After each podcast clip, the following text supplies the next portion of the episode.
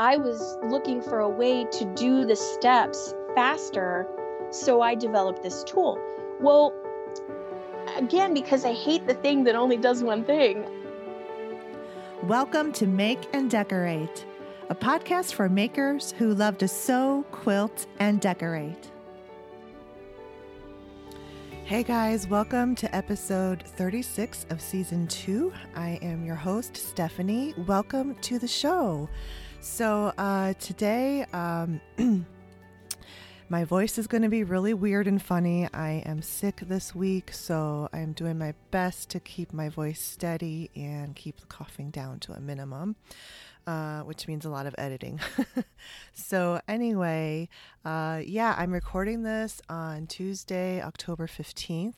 However, the guest segment of this episode was recorded um, earlier, like last month, so my voice is perfectly fine in that part of the um, the episode. So, um, anyway, yeah, fall weather is definitely here for real. So it has settled in, and uh, yeah, the the cool air is always kind of hard to get used to in Chicago because it's never like a gradual decline. It's always like something so dramatic, like a 30 degree difference within, you know, 48 hours.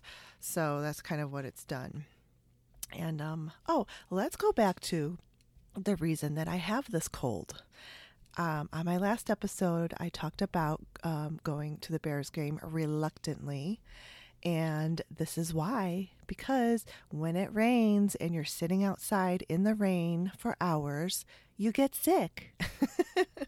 so, but really, I dressed appropriately. I had my layers on and everything. So I didn't get sick right away. Who got sick right away? Yeah, my husband. Hello. Yeah, oh man. I'm telling you, never again. it's he thinks it's all worth it. He's just like, we won, had some beers and blah blah blah, and I'm like, no, it's not worth it. uh, so anyway, uh, that is why I have this terrible cold. Um, and it's something that's been going around this area anyway. Everybody's getting this sinus cold, and that's what I've got, um, with tons of coughing. So moving on, um, I haven't gotten a ton of stuff done project wise from my quilting and sewing room.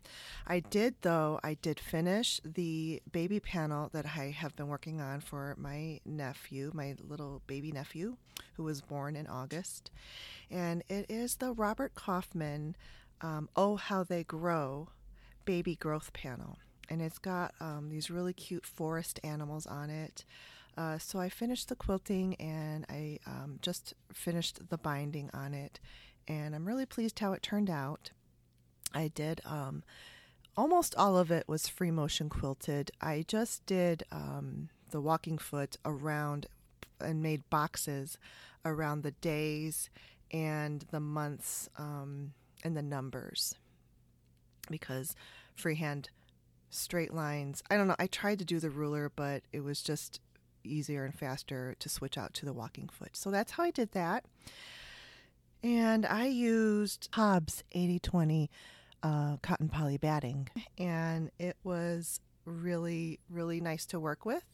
Um, I'm trying to pay more attention to the different battings that I use and uh, making notes about how it quilts, um, how what the drape is on the quilting, and um, that sort of thing. Um, but I definitely um, lean toward the natural fibers for myself at least. But the 80 20, though, is much more light in weight, and I think it's nice for um, babies and kids because it's not so heavy on them. Um, and it's still 80% cotton. So just that little bit of, uh, of the poly um, fiber kind of lightens up the entire thing. Uh, yeah, so I got that finished, and um, I haven't really done too much else that in respects to that since the last podcast. And it's not that I don't have things to work on or that I don't feel like doing it. It's just that there's been no time. I've I've been like the last couple of weekends either away. Um, I visited my sister in Wisconsin, and then this past weekend I had um, a pumpkin day at my house. So uh, just a lot going on. And um, this past week, and not feeling well uh, doesn't help things. And when it rains, it pours. So, in addition, right about the same time I started getting this cold, I injured my left leg. This is so silly. Okay, so this is um, goes in line with how our weather changed. So the one day last week, we had a beautiful 70 degree day at the beginning of the day, and by the end of the day, it dipped down into the 50s. And I was wearing flip flops. Can I tell you that flip flops are so dangerous?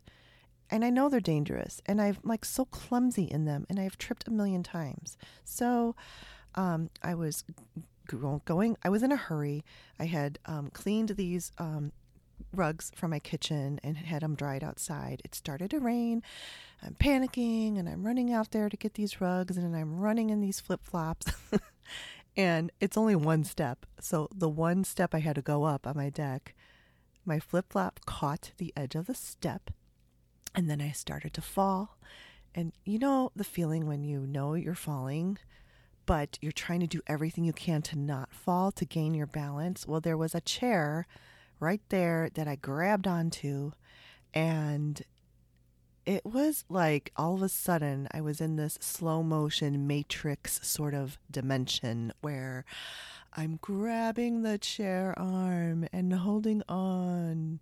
My body is contorting and twisting, and then I feel this this pain like none other and then I was like I had to concede and go with the fall and continued to fall down. And then the time came real again and everything was in fast motion. But it was just so bizarre. But man, I, so basically, I strained my, what does my athletic trainer sister call it?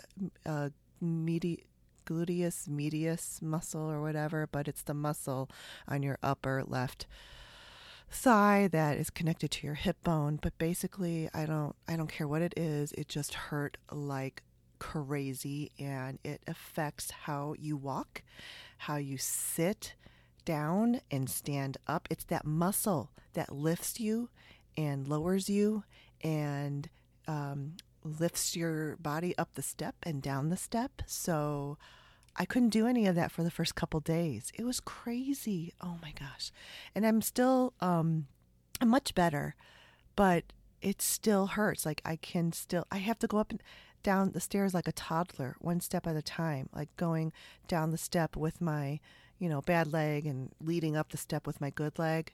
Um I mean, I can sort of go up and down them if I force myself, and then I'm like, ow, ow, ow, every step. but it's getting better. It really is. But it's just so bizarre. And uh, I mean, it was like, you know, my husband's like, why do you wear the flip flops?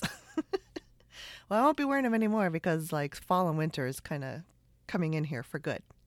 All right. So anyway, that's like my whole like thing that has happened in the, in the past week. Um, just uh, a series of unfortunate incidents. All right. So do you guys listen to the podcast, The Off Kilter Quilt? Uh, Frances O'Roark Dowell uh, does that podcast, and I had her on my show last year as a guest. Uh, she's been doing her podcast for 10 years, and she's a quilter and just um, she's an author um, and just does wonderful things. And she mentioned me in her last episode of the podcast and she said very nice things about me and my podcast. And i was just overwhelmed with just just feeling of gratitude and um and I, I mean i think she listens to my show so i just want to say publicly thank you so much frances. And it was because of her that i really um, forged ahead to going forward and and making this podcast happen for me because every time I had those feelings of doubt and, you know, am I good enough? Who's going to listen to me? Um, she had said, we need more people, you know, quilters and, you know, these more homegrown grassroots type of podcasts out there. And I said, okay, I, then I can do that. Uh, so yeah, I, I am thank you so much, Frances, and um, I love your podcast, and I'm just grateful that we have people in our um, circle of quilters and makers and sewists and crafters that are really supportive of each other, and we celebrate each other's um, successes and and endeavors and whatever you know we're we're out there doing. All right, so before we get into my conversation with Cheryl Sleboda, uh, I just want to remind you guys to, um, if you listen on iTunes, to please uh, rate and review the show if you haven't done so already. I really appreciate that, and and it does help. Um, you know, make the show a little bit more visible to new listeners. And also, if you just share it with your friends or um, guilds or people that you think might enjoy the show, that really helps a ton. And thank you to new Patreon subscribers. I am so thrilled that um, I've got some subscribers now. This is great. Uh, the new bonus episode is coming out uh, Friday, the day after this episode publishes. So be on the lookout for that. And um, yeah, and if you haven't uh, checked it out yet, go to my Patreon page, uh, Make and Decorate. Um, it's at patreon.com. And um, I'll have the links uh, in the show notes. Okay, you guys, get ready to learn all about some amazing quilting and sewing techniques that will change your quilt and sewing game. Why? Because I have Cheryl Sleboda on the show today, and Cheryl is a full time quilter, fiber artist, everything cosplay, and a teacher, and the list goes on and on and on. So, we are going to chat with her and find out all about this great stuff. So, welcome, Cheryl. Hello. Hello. How are you? uh, really good. Really good. Excellent. Yay. I'm so excited to be here. Thank you for having me. Oh, absolutely. I'm so happy that you're here. And um, just a little background for the listeners. Uh, I first saw you on TV on one of the PBS shows. It was uh, Quilting Arts. Yes. And then not long after, um, this is my early days of quilting because I was just a sew sewer before of like you know just clothing patterns and home deck and stuff. And then I started quilting, and then I was in the uh, Chicago Modern Quilt Guild, and you were one of the guests, and you yes. brought you brought in these little tiny quilts. they were like the size of a tile. Yes. and they I... were so cool. And then I immediately recognized you. I'm like, oh my gosh, she's on TV and now she's here.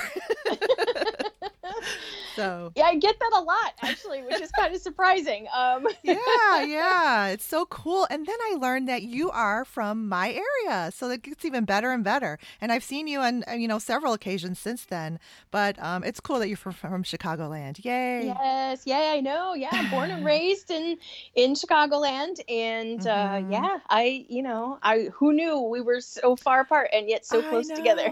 I know it's crazy. So yeah, great. So all right. Uh, so let's let's talk about like where all of this came from, like where this all began for you with sewing, um, your love for heirloom fabrics and technology, because those are like the opposite ends of the spectrum, and you do both and you enjoy both, and I love that. I think that is so awesome. So tell tell tell us. Well, I mean, like most people, I and Lee, I think most people my around my age, and I'm, you know, in my mid forties, and uh, they, i learned how to sew. Right? okay. So I learned how to sew uh, in home ec. Uh, my oh. parents didn't teach me. My mother didn't teach me. My grandmother didn't know how to sew. Mm-hmm. But my grandmother did buy me a sewing machine for my um, senior year, uh, my, for Christmas. And so that sewing machine basically um, got me through college and my uh, desire to be a theater costumer. Hmm. So I uh, went to school for theater, but uh, decided that I was going to branch out and actually do the shows before I finished my degree. and uh, and then quickly realized, wow, there's like not a lot of money for me in that field. So uh, I quickly changed to the comic book industry, where I spent oh probably 20 years. Mm, But mhm. while I was in college, I was very active in our cosplay community. Um, I used to dress up and run around with all the other nerds. it was not called cosplay back then, cosplay meaning costume play. Uh-huh. It didn't have that name back then. You were just nerdier than the other nerds and you dressed up as weird stuff and you were just generally thought as kind of a weirdo. But uh, when I worked with the uh, the full time comic book job, um, I really wanted to keep sewing as a hobby, and I took up quilting. Mm. So I think that there are going to be people who do that who are cosplayers now who will you know think about their cosplaying and and their sewing abilities now but then as they get older and they have a family and they have uh, a home to build and and um, you know to decorate it and all those things they're going to do the same thing i did. And so um, and so now uh, my comic book career is over and i am doing the quilting and the cosplay business end of things full time. So it's been a really wild roller coaster journey um, and i wouldn't have it any other way So, uh, yeah, that is so cool. And I I never even knew. I've I've always known you more as a quilter. So it wasn't until more recently where you were really, you know, now you've got your um second was it secondary business? So Yes, so much cosplay. so much cosplay yeah, yes so cool. and that's really where your roots started in sewing then, it sounds like, I guess. It did, yes. And you know, again, I um I had that garment background. I had that um the the background in creating uh you know fantastical outfits, things that didn't I didn't have patterns for and really put all of that aside. Now occasionally I would make a garment for myself, but as you know, uh it's so much more expensive to make it than it is to go buy it. Sure. So for most of us we uh, don't make garments unless we really have to. Um, I made my wedding dress. I made, you know, certain things here and there, but Mhm. really I did more um, quilting as a hobby. And I really didn't expect that quilting would be a career for me um, until I did that project, which was the uh, the lecture that you saw when I came to the Chicago Modern Quilt Guild. Um, I between 2007 and 2011, I did a mini quilt a week for five years straight. wow. And those little mini quilts were really for me to get myself out of a quilting rut. And I had made all these giant bed quilts, wall quilts, quilts for the sofa, quilts for the, you know, every family member.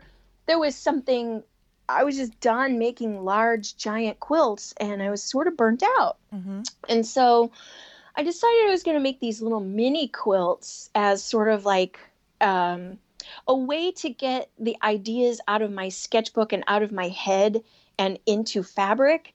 And I was also working full time. I was finding that I was only in my quilt studio like once a month or once every other month. And then I started to feel bad because I have all this stuff, but I wasn't using any of it. Mm. And I know that a lot of people can probably relate to that. You know, our, our lives are so busy, hmm and where's the me time? And I decided I was going to carve out like the weekend space as much as possible to do these little mini art quilts. And they were small, they were six inches square, hmm and they were supposed to be a finished quilt. So they are all bound and finished. And I had from Sunday to Monday to finish each week. And I started it as like a almost like a um, New Year's resolution Mhm. and just kept going for, you know, five years and didn't stop. Uh, and so, really, that's where I feel like I got to stretch all my creativity out, try I, I was not afraid to try anything. If it was weird in the in the fabric and quilting industry, I wanted to try it. And I didn't have a huge investment in it because I was only doing something that was six inches square. Mhm. So if I didn't like it, I could put it away and not feel bad about it. And so that's really, I think, where my career took off Mhm. was in the middle of that. I was blogging each one. I started to gain this following. And then this fateful day of running into who my quilting hero, which is um, Pokey Bolton from Quilting Arts Oh, Magazine. yes. Oh man, and she's awesome. Mhm. she was like my idol and Mm. i ran into her and she said hey i know your name uh, you comment on my blog a lot and i was like oh my gosh Pokey Bolton knows who I am. Isn't that crazy? it's so weird. Well, you know, and what's funny is now that happens to me, and I feel so honored and so blessed. It's just, it's an incredible thing. So, uh, you know, what goes around definitely comes around, and um, and so she said to me, you know, we really would love to have you in the magazine, and I thought I don't have anything that I'm good at that's good enough for the magazine and she was like how about those lights in quilts that you're doing? That's really interesting. Mhm. and i was like oh, oh okay. But i didn't really want to be known as the girl who lights up quilts. I wanted to be known as the girl that puts fabric manipulation into quilts. Ah, and you don't get a choice as to what you're you know famous for aha, yes. so the market really decides Oh, interesting. That is very interesting. Okay. yeah yeah so Yeah. But it it opened the doors for you, the lights. they did and you know i still to this day sell uh, my my light up uh, quilt and garment sewing book i sell uh, the kits on my Mhm. website um, i sell a lot of them to girl scout troops Oh, cool. and um, like stem and steam programs Mhm. because it's a way to learn sewing and circuitry 101 at the same time yeah. so they're great little projects, um, and they did open the door for me really uh-huh. um, by putting these lights into into quilts. And really, how I came to it was uh, someone from uh, FIT, so the Fashion Institute of Technology, and MIT. They got together and developed this uh, conductive thread yes. and that is what makes these soft sewable circuits go and i i found the source for the the conductive thread and just started making stuff and people really thought it was cool but it is super niche it's Mm, like a niche of a niche Sure it is. yes. and uh, I would teach it in, in places like you know Houston, uh, uh, International Quilt Festival in Houston asked me to come and do some demos with it, and you know it was like it ranged from either I can't wait to try this, I really want to do this, or um, that's too weird, I would never put that in my quilt.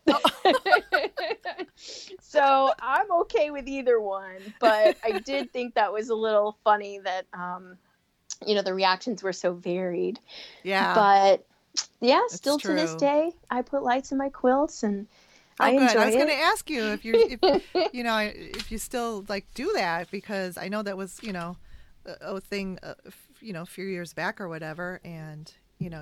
yeah yeah i've been doing it since 2009 and, Mhm. and 20 and really uh, it all took off in 2010 Yeah. and so wow like nine years i can't believe i've been lighting quilts up for nine years and um it's Yeah. still- yeah And I, saw one of it. your videos you did. Um, maybe I think it's up in your YouTube channel, but yes how you put this light up and um, you you curl up the two prongs that stick out from the light, and you make these little rings. That that's what you sew, like like you're sewing on a hook.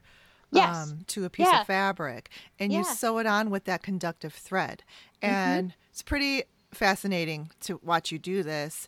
And I was wondering, is that did you was it your idea to see like oh how can i uh, like attach this to the fabric. Oh, I'm going to roll up these little wire prongs.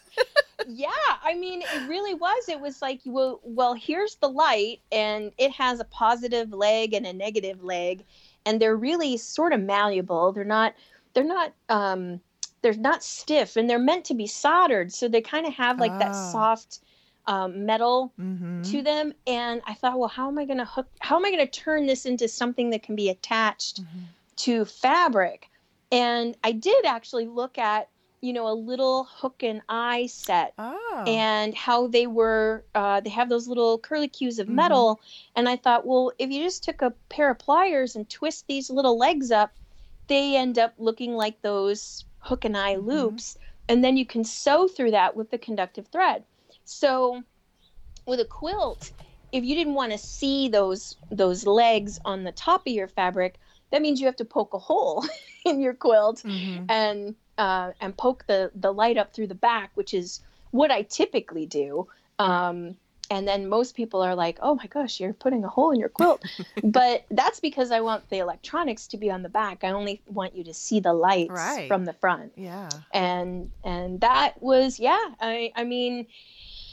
Uh, there's no other way to do it. that is so creative, though. That is just amazing. And I've seen you. You were at one of the shows up here uh, in the area and you were doing demonstrations on all the lighting in the in the quilts and stuff like that and like my mind was blown and it's crazy but then like in another year or so i watched project runway and they had a whole episode on lights yes. in the clothing yes. Yes. it was so cool so i think it's like now becoming more and more like a normal thing. It's like not so weird anymore. It's not. And what's funny is it's kind of having like a mini resurgence, which is really fun because to have been in this space so long, you know, to watch trends come and go and and wearable technology you know has come such a long way mm-hmm. we have these devices that that react with us that we don't even recognize our actual wearable technology,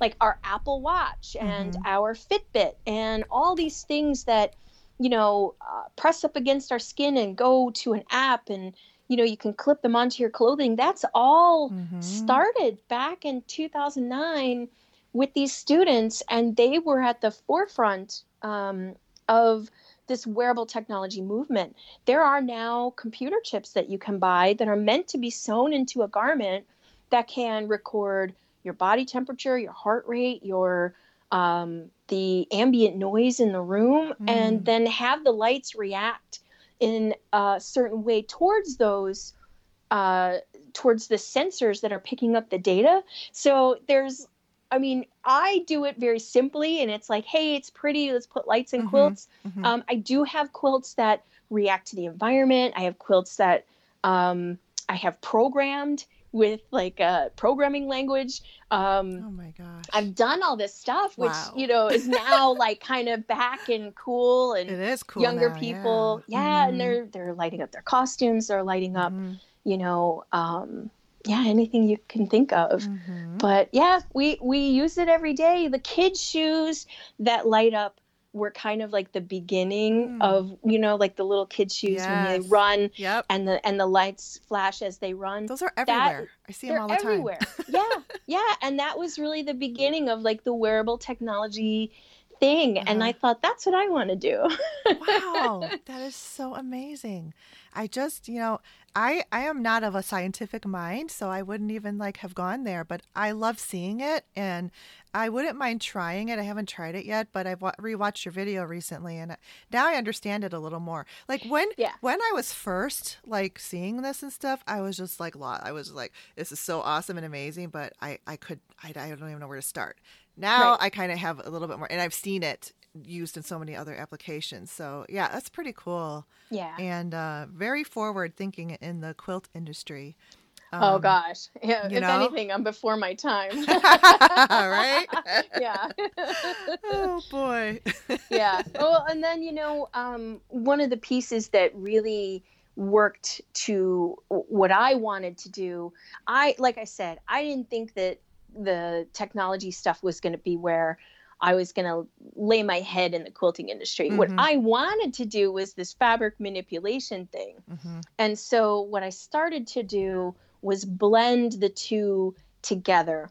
And I started making these heavy manipulated quilt pieces that I would put the technology in so that it was sort of like my bridge to say, look at this really cool other stuff I can do. Mm, right, right. and that's where um, it was sort of like um, heirloom meets high tech and texture meeting technology and that was Mhm. how I was billing it for a really long time and Mhm. and finally um, you know what has happened in the industry is you know people are less interested in doing the technology stuff and now they're more interested in doing the heirloom sewing stuff Mhm. so that it it came around yeah, yeah. it only took a, Well, you know yeah, and let's talk about heirloom sewing.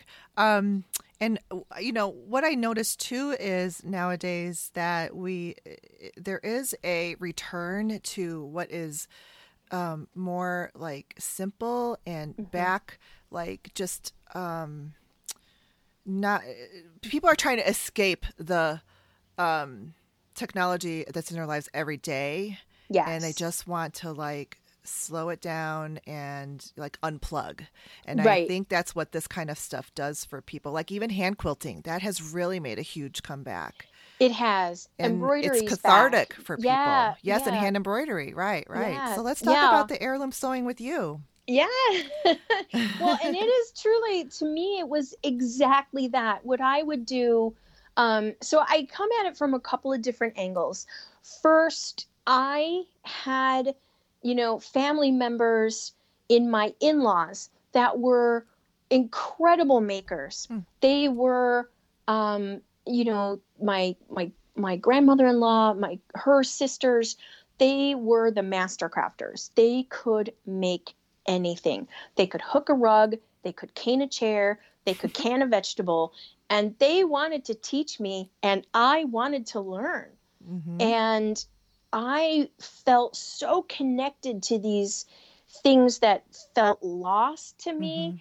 Growing up in Chicago, as you you Mhm. know, we're we're very urban here. Yeah. we don't have a lot of things that are like historic and uh, oh, you can go to a museum you can go to a historic home hmm but like our day-to-day lives are not really i mean at least mine wasn't. We didn't have hand-me-downs. We didn't have heirlooms. We didn't have antiques so to be part of this family that had nothing but this stuff was incredible to me. So they would um they wanted to teach me and i was so willing to learn these things. And i started to notice like vintage textiles and how they were made. And i i realized that texture in garments was done by hand. Mm. and it was for the most part it was either smocking pin tucks gathers pleats these were all things that i had learned in fashion Mhm. for the theater, but they weren't anything that we were doing in quilting. And being an art quilter primarily, I I do consider myself an art quilter. I don't I know I do a lot of modern style quilts, but Mhm. I'm probably more on the arty side than I, I agree. Yeah. hmm and so I would do these art quilts that had all this texture in them. And I thought, well, if I love it, somebody else might want to know how to do it too. Yeah. So, um, and that's really where I thought I would land in the industry was to be known as this person who uh, really could manipulate and and um, do all this stuff with fabric, and then put it into a quilt. Yeah. So, uh, you know, here we are. Um, and what I noticed too is that I love the that these are techniques that aren't really used anymore, but I'm noticing that like the cosplay industry is really pulling it in. Um, they want to learn how to do this stuff because they need texture and all of that in their garments. Mhm. So now it's like my whole line of products and all my patterns and everything have like a secondary life Mm. in the cosplay industry, which Yeah. is really, really cool. yeah. Um, and it doesn't hurt that I'm kind of like this, you know, retro rock and roll girl who's teaching you how to do heirloom sewing. I know. I think that's so funny because, you know, I still have, I, I got your t shirt that you're wearing right now. It's, um, yes. uh, Cheryl has uh, this t shirt that's been around for a while and it's black and it's got like a white skull with a, what you would normally see crossbones, but the crossbones are a needle with a thread going up the other side. Yes. So it's really cool and it's not a scary skull. It's no. actually kind of cool. I like like the one eye is a little bigger than the other, so yeah. it's it's almost like it's a crazy skull or crazy over sewing. That's yeah. how I look at it. yeah. Yeah, and, and somebody yeah. was like you're like a pirate sewist and I'm like, "Yes." yes. Um totally. yeah, and I love skulls and I was doodling while I was on a conference call at work one day and I drew this uh, design in the side of my notebook. And I came home and I, uh, you know, turned it into a digital drawing and wanted to turn it into a T-shirt for myself. Mm-hmm. And then I wore it somewhere, and somebody was like, "Where did you get that shirt?" Yep. And I would buy it if you sold it. And I thought, well, I guess now I'm in the T-shirt business. There you go. Yeah. but I think what's funny is um, my, I never really thought that my coworkers ever thought of my little cottage business until one day I was at a Comic Con with my day job mm-hmm. and someone came running over from my company. they came running over and they were like, I just saw this lady and she's wearing your shirt and we have to go talk to her. And so they grab me and they bring me to you. Yes, that was me. I was at the C2E2 in Chicago and I was wearing yes. her shirt because I even so I'm like this is going to be cool to wear to C2E2 because you know I I'm not like a cosplay kind of type person, but you know I I associated. Isn't that weird? That I made that it connection. so wild. And then there you were. Yes. It, was crazy. I know. I know. I think I took a picture of us that day too. We did. So. Yeah. yeah, it was really fun. It was that such was, a uh, small world, but yeah, it, it really is. makes an impact. That shirt made an impact, and you still have it in your shop, and you even have yep. a pink version, which is so cute. cute. And yeah. I have to say though, I don't know where you order shirts from, but that is like the highest quality cotton. It's really soft, and I've taken good care of it because I want it to last a long time, so I never put it in the dryer. I hang right. it to dry. yes. So yeah, it's like today I still think it looks almost brand new, and it's been years yes. since I've had it's, it. It has been, yeah, and and that's what I love about. Um, and I get them made here locally in Chicago. Oh, so cool. yeah, yeah, love it. So I know it's a yeah. you know one one business supporting another there. So mm-hmm. yeah, it's uh mm-hmm. I love this design. I put it on everything, mm-hmm. and uh, I know I, I, was yeah. like to my husband, I'm like, man, why didn't I think of this for a design for for me? It's so cool. yeah, and then uh, you know I have a new skull design out now too, um, and you know we've kind of kind of branched out and have like a little line of sewing skull merchandise. So yeah. again totally random. Did not expect that that was going to be how this career of mine starts. But sure enough, That's that crazy. I, I didn't think that my coworkers really. Uh, I guess they, they were paying closer attention than I gave them a lot of credit for. Sure. Yeah. Yeah. that, that was a little really cool. surprising. Uh huh. Um, so yeah, I'll put the links to your shop and everything because you've got a lot of cool stuff in your online shop uh, at muppin.com. So I'll definitely put that link in the show notes. Um, all right, so with heirloom sewing, this sewing is done by hand. For most of it, it is. Okay. There are some techniques that you can do with your machine. You know, um, the like the smocking, some of the gathering techniques, even um, uh, pleats and things like that. You, I do those things by hand, mm-hmm. and there is this now this resurgence in like the slowing down of the stitching and mm-hmm. and taking that time for yourself it's almost like a self-care thing which mm-hmm. i love um, and to take a piece of fabric that's flat and turn it into this dimensional thing um, is very rewarding and uh, i know that some people think like handwork is that dirty H word, you know that I know. I know. And and so I do have techniques you do by machine and mm-hmm. and a lot of them use the various feet that come with your machine or that you can get for your machine. Okay. So I think that um it's a nice way to take, you know, what your your basic skill set uh, of sewing a straight line and just by doing these simple alterations and even putting on a different foot mm-hmm. a different type of needle. So i use a lot of double needles. Oh, and yeah that's you know people are scared of that stuff. They're mm-hmm. like oh i could never put a double needle on my machine. And uh no no. Don't be afraid of that. It's a lot of fun mm-hmm. and the and the technique is really cool when it's mm-hmm. finished. And um i so that to me is what what appeals about it to me i think that um too you know when i teach i i make a point of explaining like where these techniques came from you know where in history these began where mm-hmm. uh, you'll see a lot of this in historical garments where you'll see a lot of this in um, you know and why people turn to these t- styles of, t- of manipulating fabric because for the most part you know it was a way to take a very plain piece of fabric and make it look very expensive and also as a way to show off your skill set, mm-hmm. your needles uh, skills. And, mm-hmm. you know, we don't sew for our trousseau anymore, but back in the day, women did sew uh, for their future life that they would have with their their husband. Mm-hmm. and what they would do is they would have you know all the undergarments and the the slips and the and the um, and the dresses and the coats.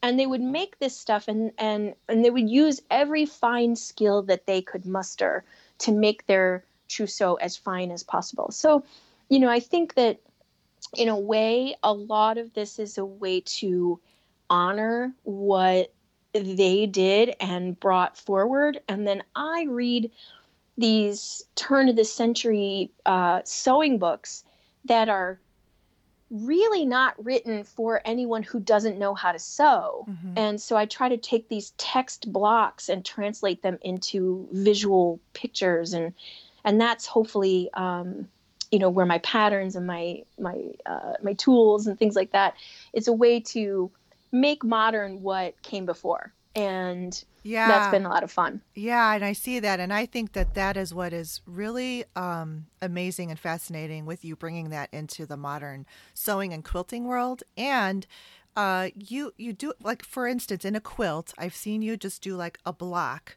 that has the smocking in it. So it's mm-hmm. not like this enormous um, project that's never going to end that takes years to, to complete. Right. So yes. it's just like a little touch of it and it makes such a dramatic impact on that quilt.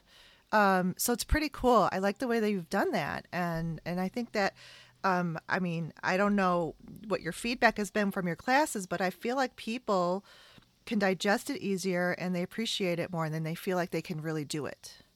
Yeah, I, I, mean, my students love learning this stuff. And what they find at the end is this wasn't as hard as it looks. Yeah. The the technique is fabulous in the quilt. It's just really stunning. And then everybody will want to know how you did it. And what I say typically is if you skip a stitch, if you don't, if you feel like you're not doing it right, put it in your quilt anyway. Everyone will be so impressed with how it looks that if anybody says, Hey, I think you skipped a stitch here, you just say, I unfriend you.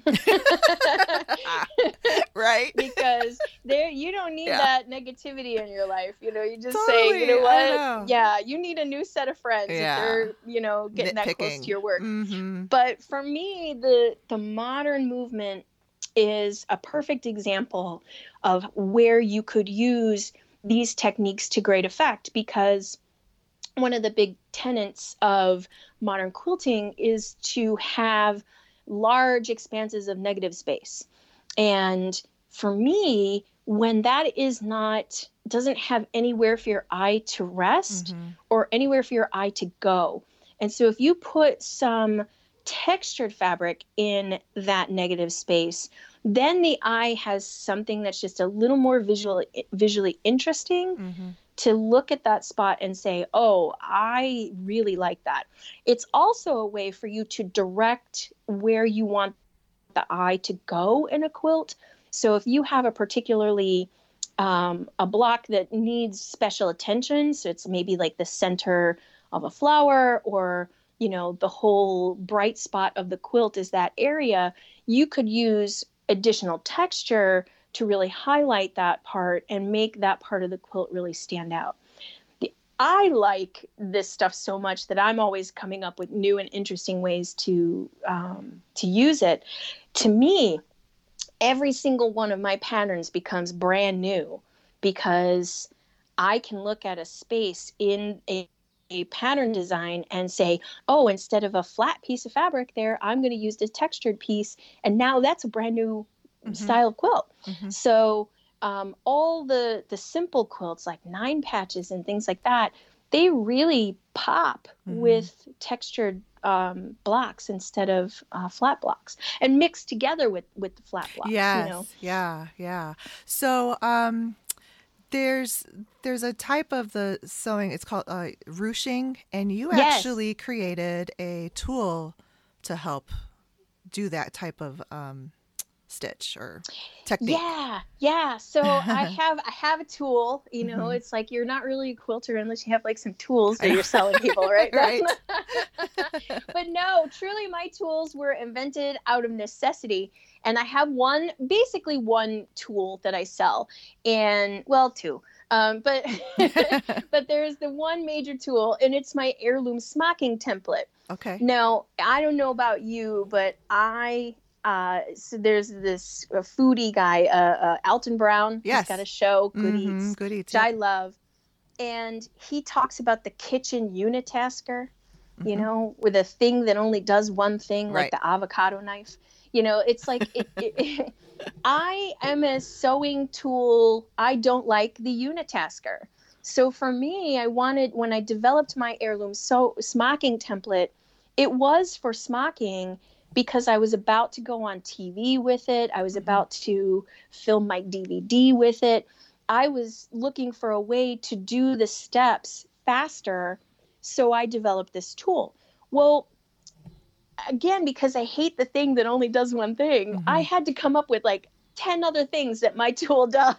Wow, that's and pretty one cool. One of them, yeah, one of them is to do a vintage style ruching. And to mark your fabric for the ruching technique, you use my heirloom smocking template. So, oh, yeah, right, cool. yeah, it's all about being crafty with your own stuff. That's pretty cool, though, because then you don't have to worry about measuring and making the mark and me- like because I I tried smocking before and it was just like a hot mess because of you have to draw this grid and you're you know like yeah, stitching from this box to that box or this point to that point and mm-hmm. and and just even like drawing that grid is you know uh, well and before the grid even existed they used to do it with a series of dots and mm-hmm. the dots you could buy as like an iron on oh. and and so back in the 50s and the 60s you could buy these patterns and they came with like a sheet of iron on dots oh, I didn't and so that. you'd yeah I see i'm full of useless knowledge um, and so you'd flip your fabric over and you would iron on these dots and to me with certain fabrics in like modern fabrics are pretty they're pretty smooth they're pretty nice but if you have that print on the one side you can't tell like is the dot there right. is the dot yeah. not there mm-hmm. so the grid method is the best and i was drawing hundreds of grids to prep for these tv appearances mm-hmm. so i was I thought this has got there's got to be a better way. and there is. I wanna, yay! I want to get to the sewing. I want to yeah. do the fun part. I don't want to do the. That's what I was part. thinking. I'm like, when am I going to be able to like sew this? Smock. Yes, that's it. Let's get to smock. Smock it to me. yeah, exactly. Mm-hmm. So that was where the tool was born, and okay. um, I I looked around for maybe something that I could even buy from somebody else. Mm-hmm. I really didn't want to be in the business of, you know, just yeah. like the t-shirt business. I sort of fell into it. And next thing you know, uh, I'm working with a laser cutter and wow, but, we're cutting laser templates. that, but it's it's very forward thinking and innovative. So that's why all your stuff has like turned into parts of your business, I think. and then yeah. I want to back up a quick second because just sure. in case people don't know what smocking is or yes. ruching, yeah, just a quick little description of what those are. Sure. So we think of smocking as like the fronts of little girls' dresses Mhm. where they are pleated up and then they are taking stitches over those pleats in like a decorative way. And that is English smocking. So um, that that's not the sno- the smocking that I'm talking about. The type of smocking I'm talking about is called Canadian smocking. Mm. And it's another form of smocking where the fabric is pleated from the back. And where you take your stitches, create all different kinds of designs on the front of the fabric. So it could look like uh, you take a flat piece of fabric, and by the time you stitch it all up, it can actually look like uh, like it's a basket weave, almost like you took little tubes of fabric and wove them together. Mhm. But I promise you, if you peek under there, which I, you know, I normally tell you not to do, but but if you peek under there, you'll see the stitches and you'll see that they are it's actually stitched from the back. So that's smocking. It's been around me, I mean, it's been around for hundreds and hundreds and hundreds of years. Right. Uh, they have paintings of women with smock dresses in the 1500s. This is not anything I invented. Mhm. Um, the ruching is a style of taking a, fle- a, a skinny ribbon or a skinny strip of fabric and sewing, um, gathering stitches in it so that the fabric or the ribbon gathers up in a very decorative way. And this started around 1700. The word ruching is uh, French, and the word ruche means honeycomb. Oh. And so it's a way to texturize this strip. And then these long ribbons, then they, I kind of think of them as historical rickrack. because they were applied at the bottoms of dresses and around the necklines. And it was just a way to take um, French court dresses and make them very elegant and to raise the surface of the fabric because, again, that was very trendy and very Mhm. um, in vogue to do in the French court. And so that actually extends all the way, comes to America. And you will see a lot of ruching in uh, both Civil War era gowns and also the Baltimore album quilts. Ah. So the, it did cross over into quilting in that same 1860s to 1866 range. Um, at the same time, it was very popular in in Civil War dresses. So again, you know, not new. Where do you find this stuff? Like, how how did you find that it was used in Baltimore album quilts? Well, I, you know, again, because uh, one of those things that I did during that five years of of small quilts was to really dive into as many techniques as I could. Ah. And one of the things that I started to realize is that if you want to learn, you have to sit at the knee of the masters, right? Like just like I'm learning Yeah. from my my Mhm. in-laws. The um, so I learned Baltimore album quilting from Mimi Dietrich and Elly Sienkiewicz. Um, Yeah. And And they the were- Baltimore, sorry, the Baltimore Yeah. style of quilting is like mostly applique, just so if people don't know. is. Yeah. Yes, and it's yeah, it's mostly applique and um, again more handwork. Right, right. Okay. but also re- very historical. Um, it's almost like the historical reproductions in, in quilting, right? So in, in cosplay, his, doing historical reproductions very part of cosplay. You could be um, Renaissance fairs, military reenactors. They all do historical replicas of costumes. This is the almost the Baltimore album quilts are like doing historical reproductions of quilts. Huh. And so there are Yeah. beautiful Baltimore album quilts in museum collections around the world, Mhm. and many of them have been turned into patterns and books, and you can uh, find some beautiful examples of those to uh, inspire your quilting. Yeah, that's so really that's what I did. Yeah, yeah. It's something that I've always wanted to do too. Is just go back.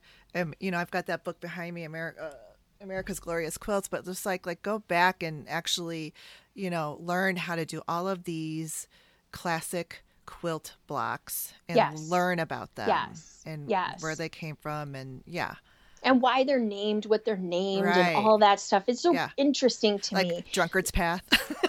yes yeah and 5440 or fight you know and and it's like well there's got to be a story behind that name Yeah. and it is it's it's a political uh thing and Mm. um and so uh, you know there are definitely um styles of quilting over the years if you go back and you look at some of the first quilts you know they the first types of applique the first types of these and that they all come from garment making and they all come from you know uh, a, a desire to make your quilt pretty Mhm. and a desire to show off your handiwork Mhm. and you know i guess we're all crafters Yeah. at, at heart and this was a way to take what they knew and turn it into something that was useful and uh, and still be pretty enough that they wanted to live with it and so Mhm. you know i love it I, I like it too. I really appreciate it. And just from me being in the interior design industry, these techniques are very high end and pricey Yes. to have done for you.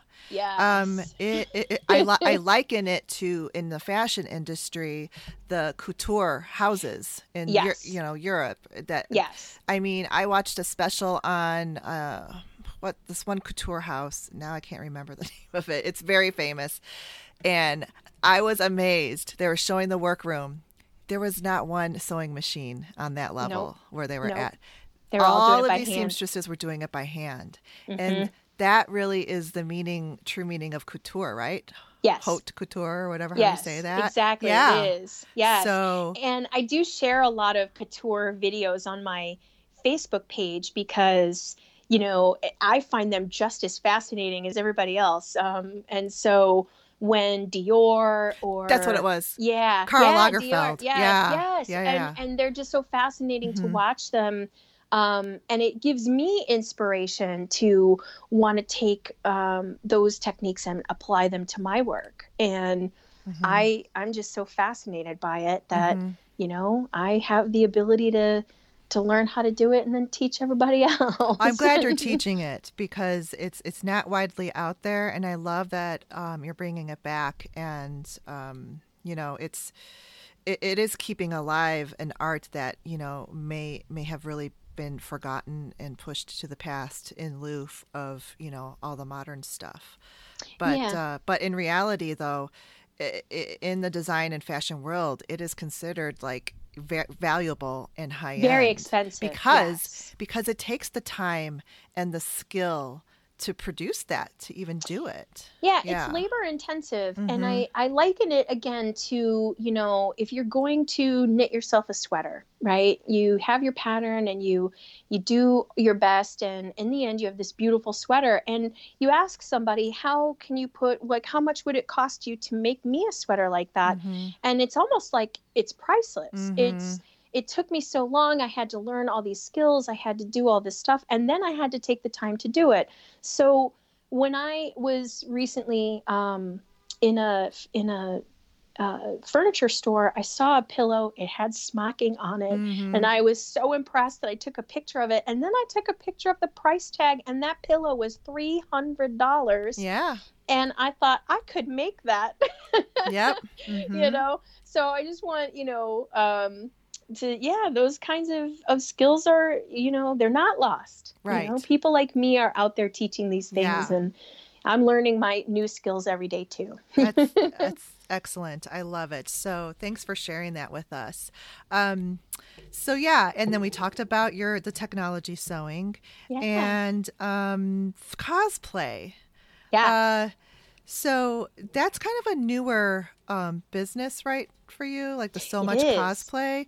Um, Yeah. But do you? Okay, so I know you teach it because, like, you do episodes on. Um, well, let's just talk about the TV stuff first. We'll back yeah up. So, TV on PBS, you have made like gajillion appearances on Quilting Arts yes and you come on you come on there and you teach these like really just not mainstream type of techniques and i Right. love it. Like i loved your shibori dyeing Yes, fabric because i love that kind of ones. fabric. I love that kind of fabric. Yes. Yeah and then you did something i don't know if this is what it's called but you did some the thermochromic paint but you- yes. I, tell me what this is because you had a fabric and you like i don't know dipped it in stuff or whatever did something painted and then you Yes. put you put your hand on it and took your hand away and then it showed your hand impression yes. So this goes along with the technology uh, stuff that I was Mhm. doing, and and and um, thermochromic paint or thermochromic pigment has been Mm-hmm. around since like the early 90s.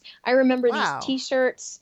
Yeah, I remember these t-shirts. They were called hypercolor t-shirts Uh-huh. and really everyone in my school had one and all it did was just show how sweaty all the boys were um, because they change color with heat Ah, yes. and okay. so now um, this this uh, you can buy it as a pigment that you can add to a medium i typically mix it with a fabric medium then i paint it onto my fabric and now my quilt has areas that if uh, i put my hand on it it will show my hand impression or it can reveal something from underneath so it's a great way to do like little i spy types things Oh, cool. um, and so it is a um, you know a, a technology i guess that's been around for a while Sure. that i decided to put it in my quilt so That's fantastic. And I Yeah. even think that's a cool, that is kind of a cool thing to, like, if people are teaching their kids to quilt or sew, that would be a fun thing for that. They would love to learn something like that. right because Yeah. it's like fabric that does something Uh-huh. glow in the dark is really similar um, Mhm. those also those solar changing fabrics um, i'm sure you see these shops you know in all the the warm uh, touristy areas they they have t-shirts that when you go out into the sun the sunlight changes the the pigment on the fabric and it and they and it reveals the color in the sunlight and so there's photochromic Mhm. there's thermochromic Wow. there's um, even hydrochromic there's uh, i mean water. yeah, yeah, Wow. yeah, yeah. so there's all these different um, pigment styles that you can go out there and, and paint onto your fabric. Yeah. And for me, what it was, I would take a print, a really cute print, and I would print, I would paint over it so it was almost blacked out. Yeah. And then when you put your hand on it, you reveal the parts of the so the fabric. cool. I remember Yeah. that episode. So yeah. cool. I've done some pretty wild things on TV. You have. It's so awesome. So quilting arts, and that is really like you know your foundation too uh, like you're you are a, a quilt artist, Mhm. and all of that is you know artistry when you're pulling it these techniques from here and there and pulling them together in an art quilt and creating texture and you know technology you know things that do something to the fabrics it's Yeah. it's really an art so yeah. um, thank and- you. yeah and then it's so easy Yes. is another show, and Yes. I've seen you on there, and that's where you did you did do some of your um, heirloom sewing on an I did. episode. Yeah, I started Mhm. off doing more of the quilting stuff on Yeah. there, and then so then cosplay sort of became um, a little more to the forefront. And what happened was, um, you know, one now that I'm in the industry, um, and people always ask me, where are all the young people who sew? Mhm. And having spent all those years at the Comic Con, I would look around at all these cosplayers, and they're the demographic that we're all looking for. That 18 Yeah. to 39 quilter, Mhm. you know, that 18 to 39 year old sewist. And I said, I know where where they're at. They're at Comic Con. They're Mhm. making costumes. Mhm. And so everybody's like, "What's that?" and I thought, "Okay, well, it's time to put my money where my mouth is and show you the progression that I took Mhm. into quilting and sewing, and that's from my costume making over into the, our other hobbies. Mhm. If we focus on these young cosplayers, then we're pu- bringing them into the industry and then exposing them to all the other cool things that our industry has to offer Mhm. machine embroidery uh, quilting Mhm. home decor more garment making Mhm. they they will be exposed to it because we've opened the doors and welcomed them Right. and that's really important to me and um, i wanted to have a way to incorporate the independent sewing dealer uh, the places where we go to get our machines and have them serviced and buy our fabrics i wanted them to have a way to appeal to this customer and so i'm working with r&k distributing and they make my line of cosplay products that Cool. we have available to the sewing industry. Oh, so, yeah. yeah, that's really great. and um, I, I um, you know, it's it's actually the cosplay and the sewing part of it has really become huge within those like C2E2 shows and Comic Con shows. And before, Yes. like you never would see a booth with simplicity patterns in it before. Right. Now Yes. that they're there, like the Simplicity company is there. Yes. They've yes. got these beautiful costumes on there, you know, the mannequins, and wow, I was just drawn into that. It was so cool, Yeah. and uh, it's great. Yeah, and then you're you're continuing that, so it's like a whole Mhm. nother market. And these the it's amazing what these young you know cosplayers can make i I've watched a couple of shows i don't know this one show was like a few years back but that was like my first even like um i guess introduction to cosplay as like oh, was what- it cosplay melee? It uh, it was It it, had it had yaya han in it Yes. Yeah. and it followed her Melee. yes Oh no, that was a there's a different one. Yeah, but Okay. there is one that there were two at the time. One sort of followed her, yeah and then the other one was more of a competition style yes I've. I've seen both Yeah. of those Mhm, yeah. Yeah, Yeah. but the first one I saw was following her and a couple of other people that um, were regulars to competitions of cosplay. Mhm. And it was really interesting to watch. I mean, the way that they, you know, put together these costumes and just they they're they are very innovative because they're just like they don't know if it's going to work and they're just playing with these Exactly. fabrics and textiles yes. and yeah it's crazy but it's really cool so that that's a really they have no fear and No, no, yeah. um and a lot of them are so self-taught and Mhm. so you know we have um so uh, much ability to give them like the right tools and the right training and the Mm-hmm. and and teach them the things that we're not teaching in school anymore we're i mean Yeah. there's no home ec anymore so I know. you know? Yeah. I know. And a couple of them, I would see them like with this, this little, you know, sewing machine that is not meant to be made to sew through the, this heavy stuff that they were trying to shove through the sewing machine. yes and that's the and that's where we as a sewing industry can come in Yeah. and like give them the tools and the Mhm. and the right education and and that's part of my mission too and so Mhm. i teach uh, sewing uh, and cosplay techniques across the country now That's so, cool. Yeah, yeah. That's awesome.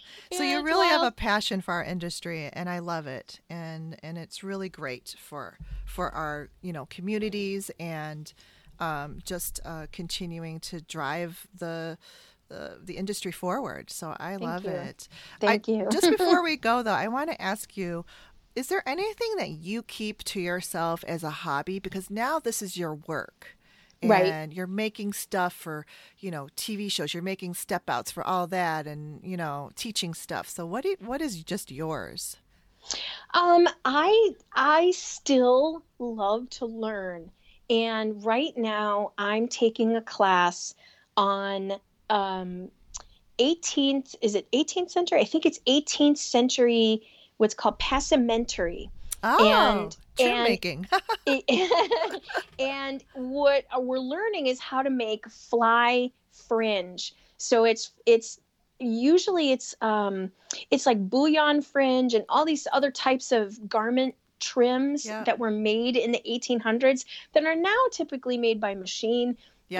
but um but I wanted to learn like how did they do that and there's a woman teaching it and I'm taking that class I also just went to um, a two day intensive corset making class. Oh. So I still do those things for myself where I, you know, I'm learning new things. I may not ever teach this passementerie or, but I at least, I feel like I want to know it. Mhm.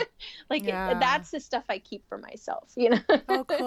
I like that. Yeah. and I still make costumes uh, for myself. All the costumes, while I I do make them for work, but Uh-huh. uh, I do make sure they all fit me because I do wear them, and I do go to Comic Con in them. Cool. So you know, Yeah. that's still for me too. Oh, great, great. Really good. Yeah. Okay. Well, Cheryl, thank you so much for coming on the show and introducing all of us to, you know, some of these newer technology techniques and, and you know, bringing back the, the, um, you know, tried and true and um, hand sewing techniques of the heirloom sewing. Oh, thank you. I Um, it's been my pleasure to be here. yeah, it's awesome. I mean, I definitely have to have you back because there's so many facets of what you do that we could just focus on like one of those I on know, right? But I appreciate, yeah, I really appreciate you coming. Let's let's just talk about if you have any upcoming events or products that you want to. Oh my put gosh. out there? Uh, so then I'm teaching, let's see, the original Sewing and Quilt Expo in Novi, Michigan. That would be November 14th through the 16th. And then Road to California in January. Um, that's, Cool. yeah, I'm, I'm teaching there. that.